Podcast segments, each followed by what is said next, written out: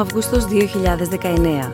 Μετά τη δύση του ήλιου πάνω σε ένα συντριβάνι στην ίσως πιο τραγουδισμένη πλατεία της πρωτεύουσας, την πλατεία Μαβίλη, γνωστοί λάτρεις του κέντρου της πόλης της Αθήνας μας συντρόφευσαν με τις ιστορίες αλλά και τις μουσικές τους σε μια νοερή περιπλάνηση στην ιστορία της νυχτερινής ζωής της πρωτεύουσας, αλλά και το νέο παλμό της πόλης που τα τελευταία χρόνια έχει γίνει παγκόσμιος πόλος έλξης.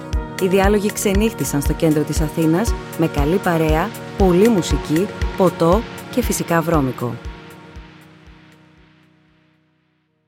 Καλώς ήρθατε κυρίες και κύριοι. Καλώς βρεθήκαμε στο απόψινό μας ραντεβού για να αποχαιρετήσουμε, λένε κάποιοι, το καλοκαίρι. Εγώ θέλω να χαιρετήσω και να υποδεχθώ την Εύη Σιδηροπούλου. Καλώς ήρθες, Εύη. Καλώς σας βρίσκω. Άννα μου, ευχαριστώ πολύ για την πρόσκληση και καλησπέρα σε όλες και όλους. Έχουμε έρθει για να ξενυχτήσουμε, γιατί αγαπάμε την Αθήνα. Έχουμε πετύχει ένα συνδυασμό εδώ πέρα ανθρώπων, όχι μόνο όλοι όσοι είμαστε επάνω στο συντριβάνι, αλλά όλοι όσοι έχετε συγκεντρωθεί στην πλατεία Μαβίλη, που ο καθένας για το δικό του λόγο, με το δικό του τρόπο, με τους δικούς του ανθρώπους, τις δικές του μουσικές, τα δικά του ποτά, τα οποία αλλάζουν με το πέρασμα των χρόνων. Έτσι αλλάζει και η Αθήνα μας. Έχει αγαπήσει το κέντρο της πόλης. Αυτό το τραγούδι που επέλεξες για αρχή, τι έχει να πει για την Αθήνα από σένα; Μια και ήρθα στην Αθήνα το 2007 και είμαι πιο φρέσκη από τους υπόλοιπους.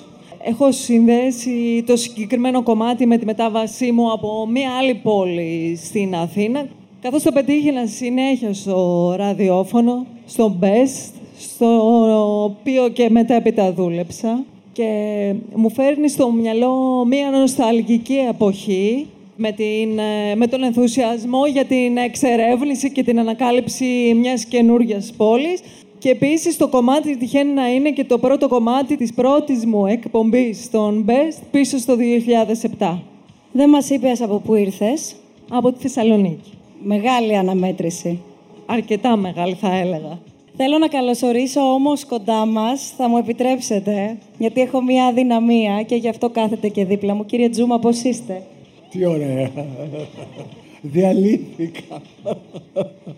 Το ξέρετε ότι πριν ανακοινώσουμε το όνομά σας, αλλά και όταν το ανακοινώσαμε, με όποιον συζητούσαμε το θέμα των διαλόγων του Αυγούστου και ακούγανε Κωνσταντίνος Τζούμας, όλοι, όχι σχεδόν όλοι, έλεγαν ότι είστε ταυτόσιμοι.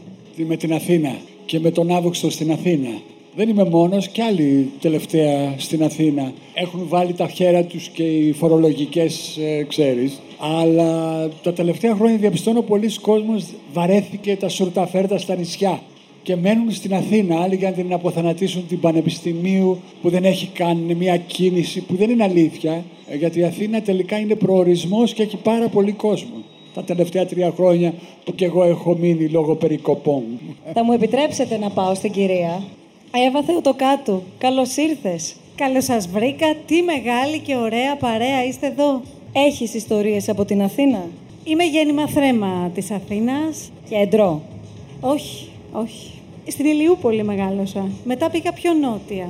Αλλά έβγαινα πάρα πολύ στο κέντρο. Εδώ ήταν όλα όσα ήθελα να μάθω. Εδώ ήταν οι μουσικές που με καλούσαν, που τελικά αποδείχτηκε ότι καλά με καλούσαν, γιατί έγινε η δουλειά της ζωής μου. Είμαι ραδιοφωνική παραγωγός, ασχολούμαι με τη μουσική από πολλές, έτσι, ε, πώς θα το πω, από πολλούς δρόμους και πάντα σημείο αναφοράς ήταν η Αθήνα. Μάλιστα θυμάμαι μια περίοδο που είχα αποφασίσει ότι πρέπει να αναδείξω και άλλες πόλεις, έτσι, να μιλήσω στις εκπομπές μου για άλλα φεστιβάλ κτλ. Ε, το έκανα λίγο και τελικά πάλι κατέληξα στην Αθήνα. Όπως είπες, λίγο. Λοιπόν, τι κάνετε κύριε Βαδά; Καλά είμαι. Είμαι στην έδρα μου. Έχω μεγαλώσει εδώ. Έχω περάσει τα πιο ωραία μου βράδια τα τελευταία 25 χρόνια και πάντα στη Μαβίλη είναι σαν να είμαι στο σπίτι μου. Το συζητούσαμε το πρωί και θα πάω να τους συναντήσω, τον Παναγιώτη Μένεγο και τον Σταύρο Διοσκουρίδη. Λέγαμε ότι το κέντρο, εντάξει, είναι πάντα αγαπημένο. Έχει φανατικό κόσμο. Μην με κοιτάς έτσι. Αυτά λέγαμε το πρωί. Δεν κοιμόσουνα. Λέγαμε λοιπόν ότι το κέντρο έχει πάρα πολύ αγαπημένο κόσμο, έχει φανατικό κόσμο, έχει αλλάξει πάρα πολύ. Τα παιδιά είπαν ότι εμείς μεγαλώνουμε. Εγώ τους είπα ότι αυτό δεν το δέχομαι. Ότι έρχονται, λέει, τώρα οι σημερινοί εικοσάριδες, θα τα πούνε μόνοι τους όμως. Και ότι γι' αυτό μας φαίνονται διαφορετικά τα πράγματα. Αλλά πολλές γειτονιές έχουν. Ε, αντέξει στις αλλαγές. Η πλατεία Μαβίλη είναι ένα σημείο που έχει αντέξει, έχει αλλάξει όμως. Ε, ναι, έχει αλλάξει. Πολλά πράγματα, ε, πολλά πράγματα έχουν αλλάξει και σημεία αναφοράς της και κόσμος πάει και έρχεται. Αλλά η Μαβίλη με κάποιο τρόπο καταφέρνει, δεν ξέρω πώς το καταφέρνει αυτό, να ενσαρκώνει πολύ το, το στίχο και τη φράση ότι όλα αλλάζουν για να μένουν ίδια. Το καταφέρνει. Εμένα μου λείπουν βέβαια εμβληματικές ε, φυσιογνωμίες από το παρελθόν. Χαίρομαι που βλέπω πάντα φωτεινό το Λόρας. Αλλά ο Νίκος Λόρας, ο οποίος το είπε και το έκανε, θα σας τα πω πιο μετά. Ευτυχώς είναι ακόμη γερός. Ε, δεν είναι από το 2006 και μετά εδώ που ήταν ε, για πολλά χρόνια εμβληματικό. Το Μπρίκι που δημιούργησε μια νέα κατάσταση. Το MG. Φυσιογνωμίες φίλων και ανθρώπων.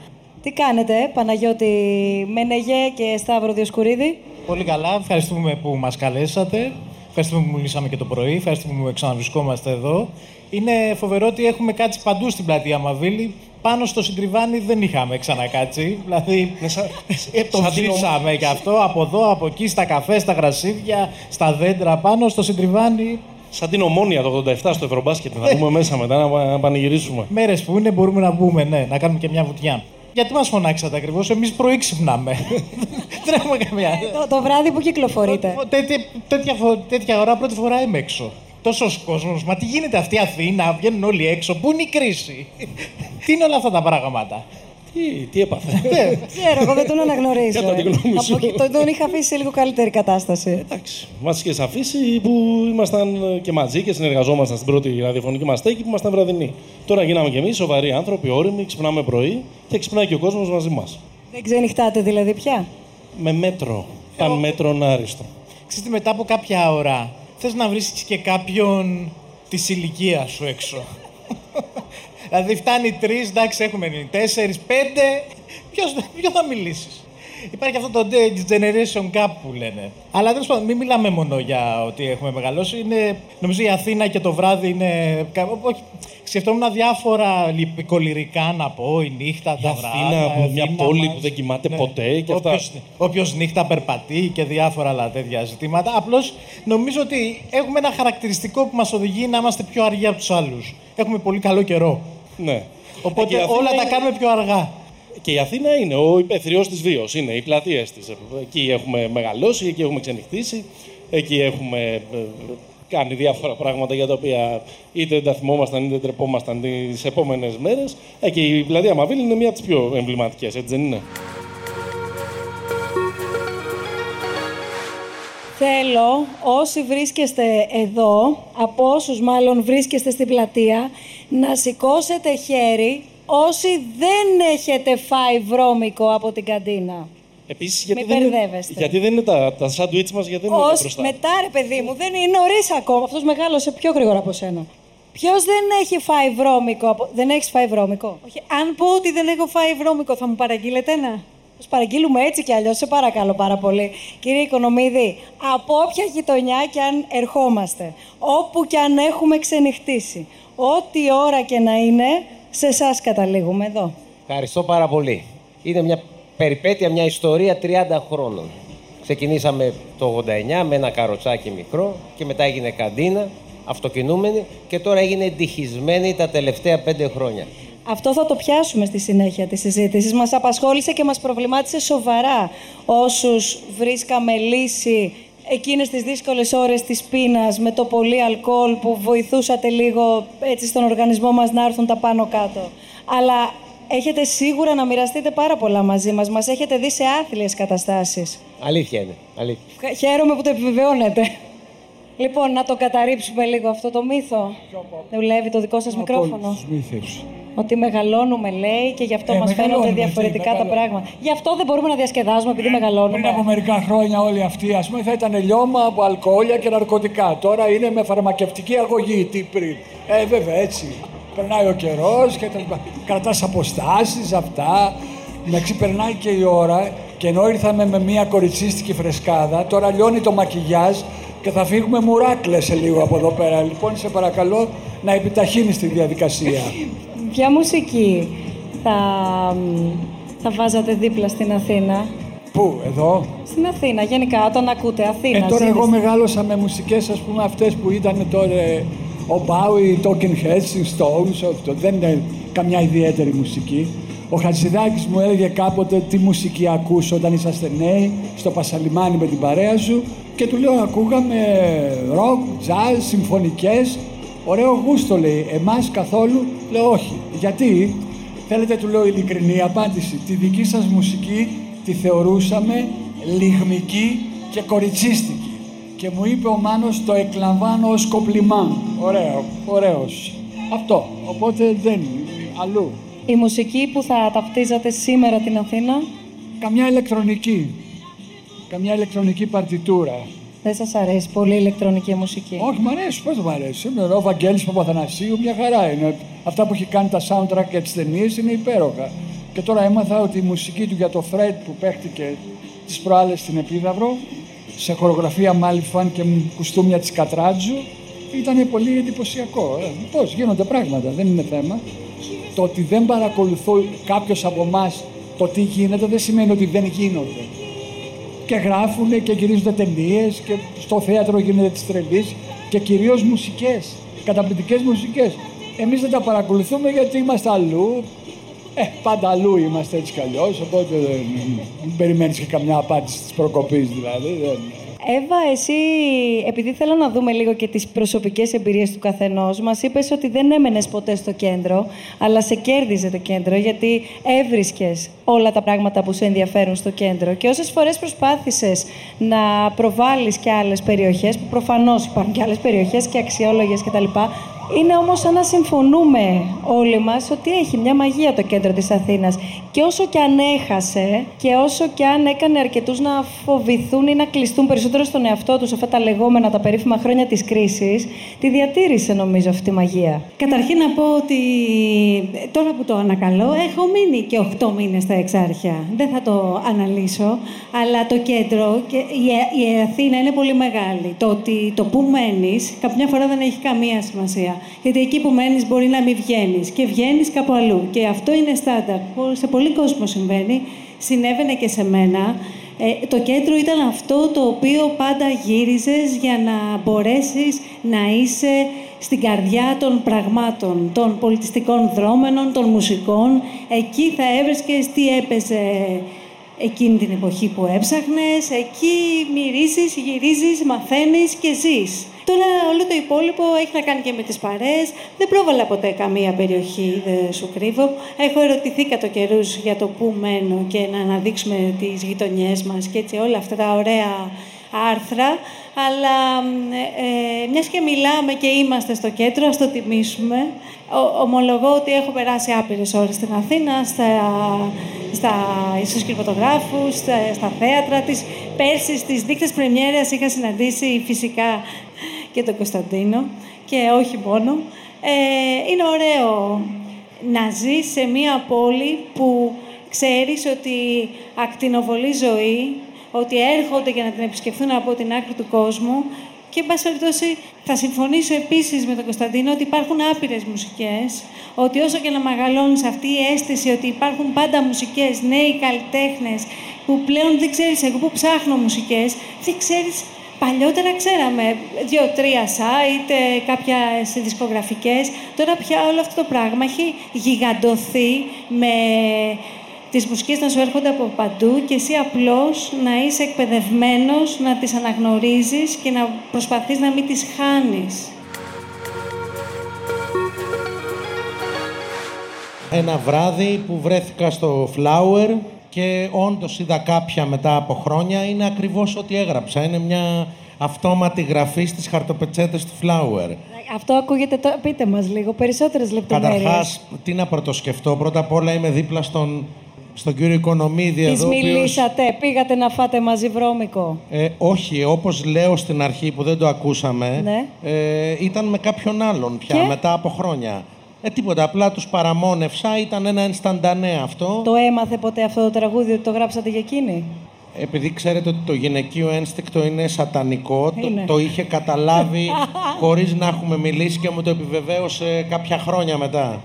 ως συμβαίνει συνήθως. Ναι. Ήταν πάντως μια στιγμή, ένα στιγμιότυπο της πόλης και μάλλον γι' αυτό είχε πολύ γούστο. Ε, αγαπούσα και εγώ αυτές τις μουσικές όπως και ο Γιώργος Δημητριάδης που είναι ένα πολύ σημαντικό πρόσωπο του ηλεκτρικού τραγουδιού της Θεσσαλονίκης ε, που κάναμε το τραγούδι μαζί. Στο, στην ηχογράφηση συμμετέχουν και κάποιοι αγαπημένοι μουσικοί που ο Γιώργος έπαιζε μαζί τους από τους απροσάρμοστους τους Παύλου Σιδηρόπουλου. Είναι ο Αλέκος Αράπης, είναι ο Οδυσσέας Γαλανάκης. Όλα αυτά, ε, όλα αυτά συνηγόρησαν στο να έχει αυτό τον ήχο, αυτό το γούστο. Είναι λεπτομέρειες η δουλειά μας. Σίγουρα πάντως, μέσα στην καρδιά του υπάρχει οπωσδήποτε και αυτό είναι κάτι που μου λείπει χωρίς να λέω ότι δεν έχει αντικατασταθεί επάξια και σπουδαία, η εμβληματική καντίνα.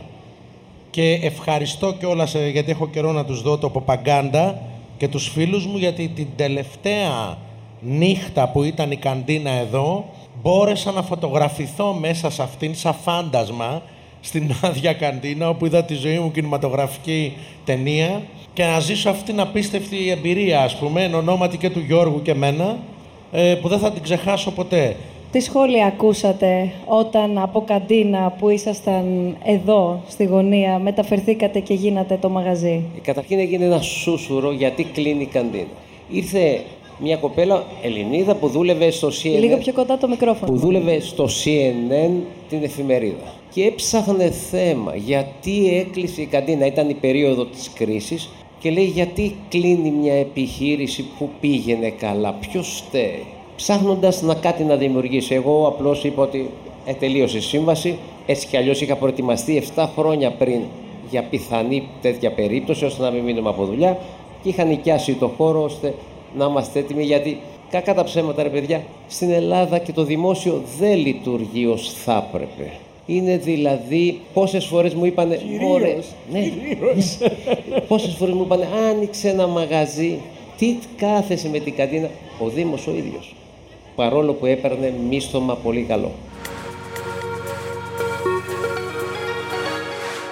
Θέλω να ρωτήσω τον Παναγιώτη και τον Σταύρο ποιες άλλες δεν ξέρω, η ερώτηση είναι διτή, απαντήστε όπως θέλετε. Ποιες άλλες γειτονιές της Αθήνας, ποιες άλλες πιάτσες, όπως λέμε, της Αθήνας, θα ξεχωρίζατε, είτε γιατί έχουν μια ιδιαίτερη και ωραία σύσταση μουσικής, κόσμου, μαγαζιών, σημείου, θέας, δεν ξέρω, είτε είναι περιοχές οι οποίες έσβησαν και σας λείπουν. Εγώ να πω μόνο ότι βλέπουμε από πολύ νωρίς, από το απόγευμα σχεδόν, πάρα πολλές φωτογραφίες από την νυχτερινή Αθήνα. Η φωτογράφος η Πινελόπη Γερασίμου έχει τραβήξει όλες αυτές τις φωτογραφίες από τις γειτονιές της πόλης. Φοβερή Πινελόπη Γερασίμου. Ε, Ποιες άλλες ε, πιάτσες και πλατείες. Εντάξει, νομίζω ότι όσα χρόνια είμαστε εμείς ενεργοί σε αυτό το νυχτερινό σπορ, Νομίζω ότι μια από τις πρώτες πλατείες σίγουρα που ερχόμασταν ήταν εδώ, η Μαβίλη, ειδικά σε εκείνες τις πολύ ωραίες ημέρες στο τέλος της δεκαετίας του 90, αρχές δεκαετίας του 2000. Θα έλεγα ότι δεν προλάβαμε τη χάριτος. Θα έβαζα σίγουρα την πλατεία στον Γκάζι, ε, ακόμα και πριν πάει εκεί το μετρό. Έχει πλάκα γιατί μερικές φορές, ε, επειδή είμαστε και από τις διακοπές, οι, οι πλατείες και οι πιάτσες μοιάζουν λίγο με τα, με τα νησιά και τις παραλίες. Πώς υπάρχουν και οι, παλα... οι παραλιάρχες, έτσι υπάρχουν και οι πλατιάρχε που σου λένε, ξέρεις, ήταν ωραία πριν έρθεις εσύ. Ήρθες εσύ και μας το, και μας το γάλας. Ε, μετά, εντάξει, σίγουρα υπάρχει πλατεία των εξαρχείων από την οποία όλοι έχουμε περάσει. Ε, Εμείς νομίζω περάσαμε πάρα πολλές βραδιές στην πλατεία Καρίτσι. Στα...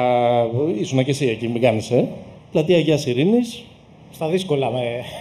Είπα όλα τα ευκολάκια.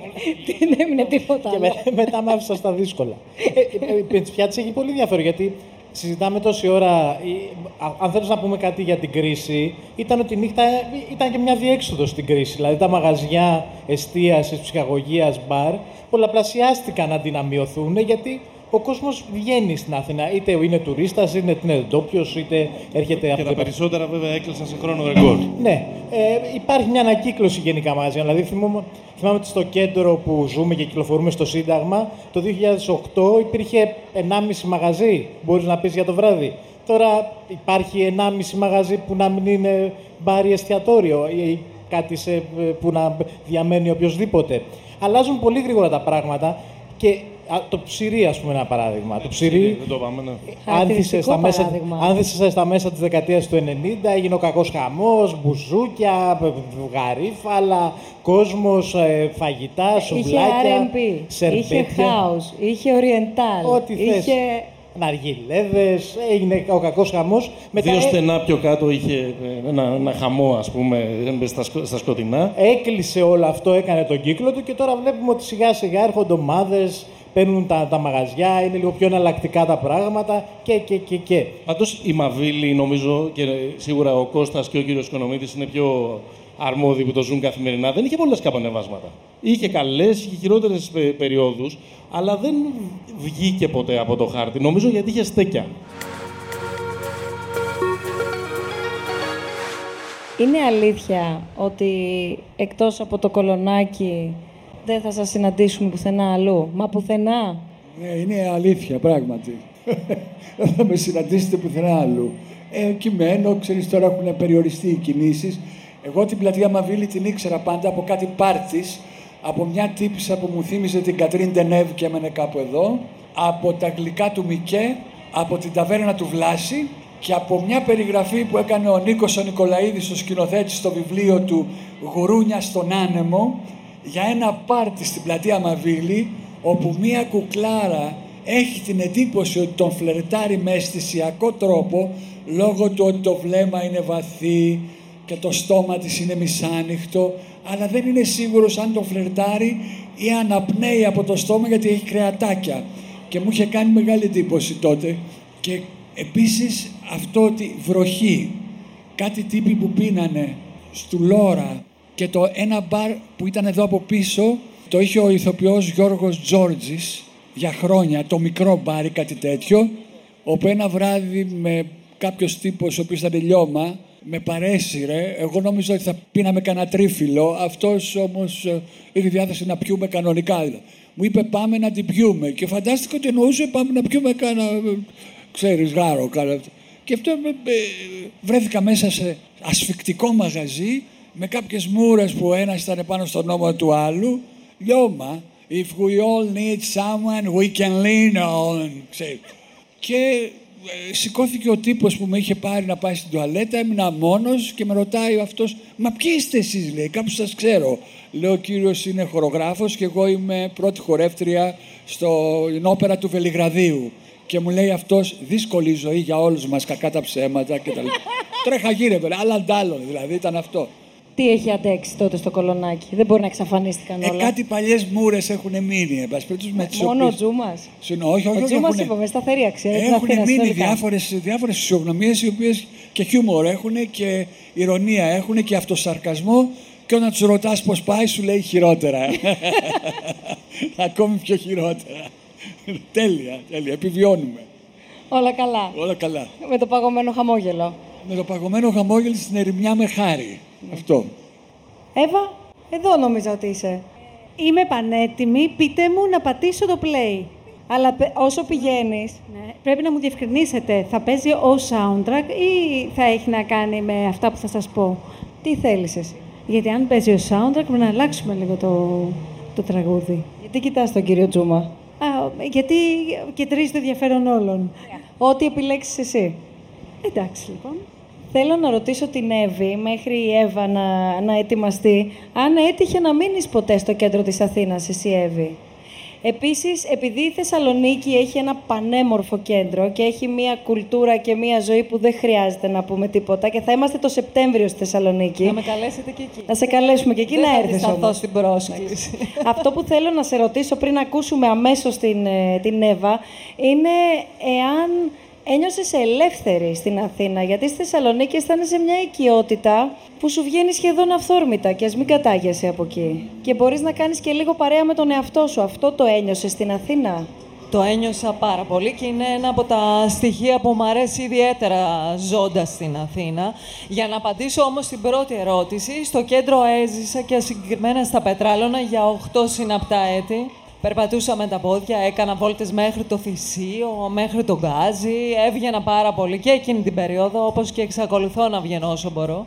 Μου αρέσει πάρα πολύ το κέντρο, αν και πλέον μένω αρκετά μακριά, Ωστόσο, δεν σταματώ να κινούμε στο κέντρο, ούτε να διασκεδάζω στο κέντρο, να παίζω μουσική στο κέντρο. Ποια είναι η αγαπημένη σου περιοχή, άμα σου πω δηλαδή να βγούμε αύριο, πού θα μου πεις να πάμε; Ξεκάθαρο στο ιστορικό κέντρο. Αλλά μου αρέσουν ιδιαίτερα, εξακολουθούν και μου αρέσουν ιδιαίτερα και τα πετράλαινα, τα οποία και είναι μια από τις ανερχόμενες γειτονιές, με πάρα πολλά μπάρ, εστιατόρια. Έχεις να μοιραστείς μαζί μας κάποια εμπειρία από βράδυ που έχεις παίξει μουσική στην Αθήνα και έχει συμβεί κάτι εξωφρενικό τουλάχιστον, που για κάποιο λόγο σου έχει μείνει αξέχαστο, είτε γιατί πέρασες εσύ πολύ καλά, είτε γιατί έγινε κάτι εκείνο το βράδυ ή ένιωσες κάτι ή είδες κάτι, κάτι όμως που να είναι χαρακτηριστικό; Ε, κάτι χαρακτηριστικό, πολύ κραυγαλαίο δεν μου έχει συμβεί. Ε, έχω παίξει πάρα πολύ στη ζωή μου και μάλιστα αυτό το επάγγελμα το έκανα τυχαία για το χαρτζιλίκι. Γιατί ξεκίνησα στον πρώτο ραδιοφωνικό σταθμό που αυτή ήταν η τρέλα μου και τότε μου δίνανε 150 ευρώ. Και ήταν πολύ μακριά ο σταθμό, ήταν στο Μαρούσι και έδινα τα πάντα στις διαδρομές. Οπότε ένας φίλος ε, μου είπε να παίξω σε ένα μαγαζί για το χαρτζιλίκι. Και μετά αυτό το πράγμα όλο με κυνηγάει, ας πούμε, χωρίς να το κυνηγάω, αλλά ομολογουμένως το απολαμβάνω. Μπορεί να μην ακούτε αυτή τη μουσική, αλλά η Αθήνα έχει γράψει ιστορία στη dance μουσική, στα τέλη των 90s και μέχρι την αρχή των Zeros. Ε, ένα από τα κλαμπ που είχε γράψει ιστορία, που είχαν προηγηθεί κι άλλα βέβαια, αλλά ας μείνω σε αυτό, που ήταν και στο κέντρο της Αθήνας, απέναντι από τα φουγάρα της Τεχνόπολης και τώρα είναι πάρκο, ήταν το Plus Soda το οποίο πλασόντα είχε κάνει μια εκπληκτική βραδιά. Ήμουνα τόσο μικρή, είχα αργήσει τόσο πολύ. Θα με μάλλον τόσο πολύ ο πατέρας μου όταν θα γύριζα σπίτι, αλλά αργούσα, δεν με πείραζε. Έκανε ένα εκπληκτικό πάρτι ο LTJ Booken. Είχε τρελά κέφια ο τύπος και το μετέδωσε στο κοινό. Ε, σε αυτό το πάρτι, εγώ που δεν ε, έπινα, ήμουνα μικρή γενικώς και καλοβαλμένο, ήσυχο και όλα αυτά. Ε, είχα εκστασιαστεί ειλικρινά μόνο με κόκα-κόλα και τη μουσική.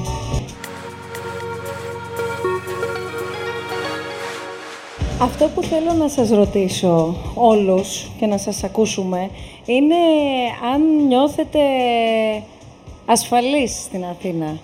Είναι μια συζήτηση η οποία για κάποιο λόγο είναι πολύ αγαπημένη, συζήτηση πολιτικών δημοσιογράφων είναι μια συζήτηση η οποία πηγαίνω έρχεται σαν μπαλάκι του τέννις κάθε τρεις και λίγο. Και δεν ξέρω αν είναι προσωπική μου άποψη, αλλά συγκρίνοντας, εν πάση περιπτώσει, κάποια γεγονότα από τα 16 μου μέχρι τα 36 μου που κυκλοφορώ στο κέντρο της Αθήνας, δεν έχω φοβηθεί, θα πω. Όχι ότι λείπουν περιστατικά, όπως φαντάζομαι παντού υπάρχουν, αλλά ε, τρομοκρατημένη δεν έχω νιώσει, αλλά δεν ξέρω ποια είναι η δική σας γνώμη. Θέλω να το συζητήσουμε. Αν έχω φοβηθεί, με ρωτάς. Καταρχάς, έχω το, έχω το Σταύρο και μου προστατεύει. Ε, κοιτάξτε, τώρα η Αθήνα είναι μια μητρόπολη ε, των 5 εκατομμυρίων κατοίκων. Έχει όλα αυτά τα πράγματα τα οποία έχουν οι Μητροπόλεις ανάλογου ε, πληθυσμού. Έχει, ε, έχει και τις επικίνδυνες γωνιές της, αλλά δεν είναι Gotham City. Όπως Τέλος πάντων, το ακούμε πάρα πολύ από αυτό. Και σίγουρα στην Αθήνα δεν κινδυνεύεις από τους ανθρώπους που χωρίς να το θέλουν έγιναν πρωταγωνιστές αυτής της εβδομάδας. Ε, μία από τις μεγάλες βασίλισσες πλατείες όπως είναι η πλατεία Βικτορίας που θα έπρεπε να την ε, ξαναφέρουμε στην κουβέντα ας πούμε για πολλά χρόνια για άσχετους λόγους, για πολλούς λόγους αισθάνθηκα ότι την έχασα. δεν, δεν μπορούσα ούτε να νοσταλγήσω δηλαδή εκεί. Ναι.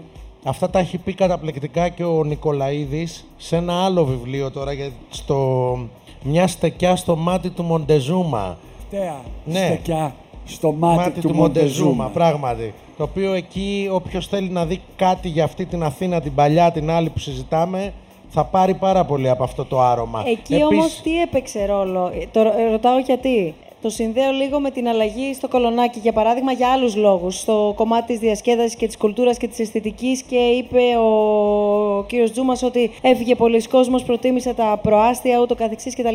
Θέλω λίγο να δούμε το ρόλο των κατοίκων. Αναφέρθηκε και η Εύα ναι. στον κόσμο δεν που ζει. Δεν ξέρω ο ρόλος των κατοίκων ποιος είναι, γιατί η Αθήνα είχε και έχει ακόμα γειτονιές και αναφέρομαι σε ανθρώπους πια που ζουν. Δεν βγαίνουν μόνο στο κέντρο, αλλά ζουν στο κέντρο. Ναι, δεν ξέρω ακριβώς τι συνέβη. Εγώ μεγάλωσα σε μια πατησίων μυθική.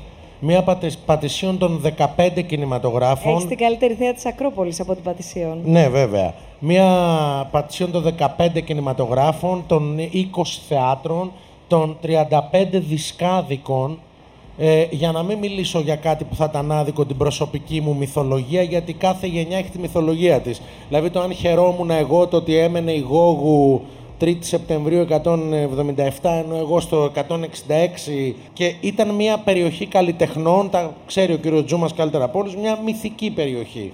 Μας αφήναν από 12 ετών και πηγαίναμε στο σινεμά ό,τι ώρα θέλαμε, ας πούμε, στη στοά του Broadway. Σήμερα η στοά του Broadway ακόμα είναι ένα, ε, ένα σκοτεινό ερείπιο, ας πούμε, που είχε τα καλύτερα μαγαζιά της Αθήνας κάποτε και τώρα δεν μπορείς καν να περάσεις. Τα ίδια τα αισθάνθηκα πολύ έντονα πριν από τότε που λένε τα παιδιά, λίγο πριν το 8, μεταξύ τα 5, 6, 7, στην Ευρυπίδου που σύχναζα επίσης πολύ. Υπήρχε ένα μπέρδεμα εκεί και στην πλατεία θεάτρου. Από την άλλη υπάρχουν και ολόκληρες βραδιές που ατρόμητος θέλω να πάω στο λόφο τους Σκουζέ, να διασχίσω τη Λένορμαν, να δω πλατείες από αυτές τις πολύ παραγωνισμένες εκεί. Υπάρχουν κάποιες πλατείες, υπάρχουν οι Ράμνες, η συνοικία Ράμνες στην Κωνσταντινούπολεως και η πλατεία των Ραμνών που είναι αρχαία περιοχή. Είναι εποχή από τον καιρό του Πλάτωνα και από τότε που ήταν η Ακαδημία του Πλάτωνα εκεί. Σίγουρα πάντως στη Μαβίλη πάντα για πάρα πολλούς λόγους αισθανόμουν μια μεγάλη ασφάλεια και οικογένεια. Δεν έχει να κάνει μόνο αυτό και με την πρεσβεία. Έχει να κάνει με το ότι κατά κάποιο τρόπο πολλές πατρικές φιγούρες μέσα στη νύχτα δίναν τουλάχιστον ε, κατά τη δική μου εντύπωση, δεν σημαίνει ότι το θέλαν και οι ίδιοι, την εντύπωση ότι υπάρχει πάντα εδώ μία άγκυρα και μία αγκαλιά. Θέλω ένα τελευταίο σχόλιο, αν έχετε, ή αν έχετε, τώρα είναι η ώρα, τα πρώτα μηνύματα για να συνεχίσετε να παίζετε έχουν έρθει.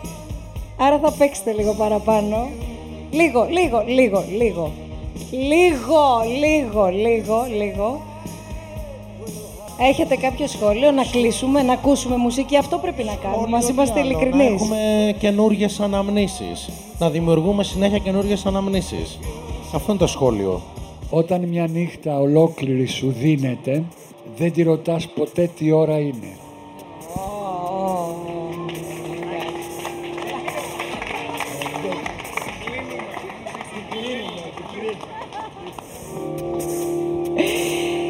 Δεν ξέρω αν κάποιος από εσάς θέλει να μοιραστεί κάτι μαζί μας. Ιδάλλως να σας αποχαιρετήσουμε εμείς από εδώ. Παραμένουμε εδώ. Ο λόγος, η μουσική για την ακρίβεια στον Παναγιώτη και το Σταύρο. Αλήθεια έχουν έρθει μηνύματα για να τους ακούσουμε. Και το ραντεβού μας στις 25 Σεπτεμβρίου στη Θεσσαλονίκη. Καλό υπόλοιπο.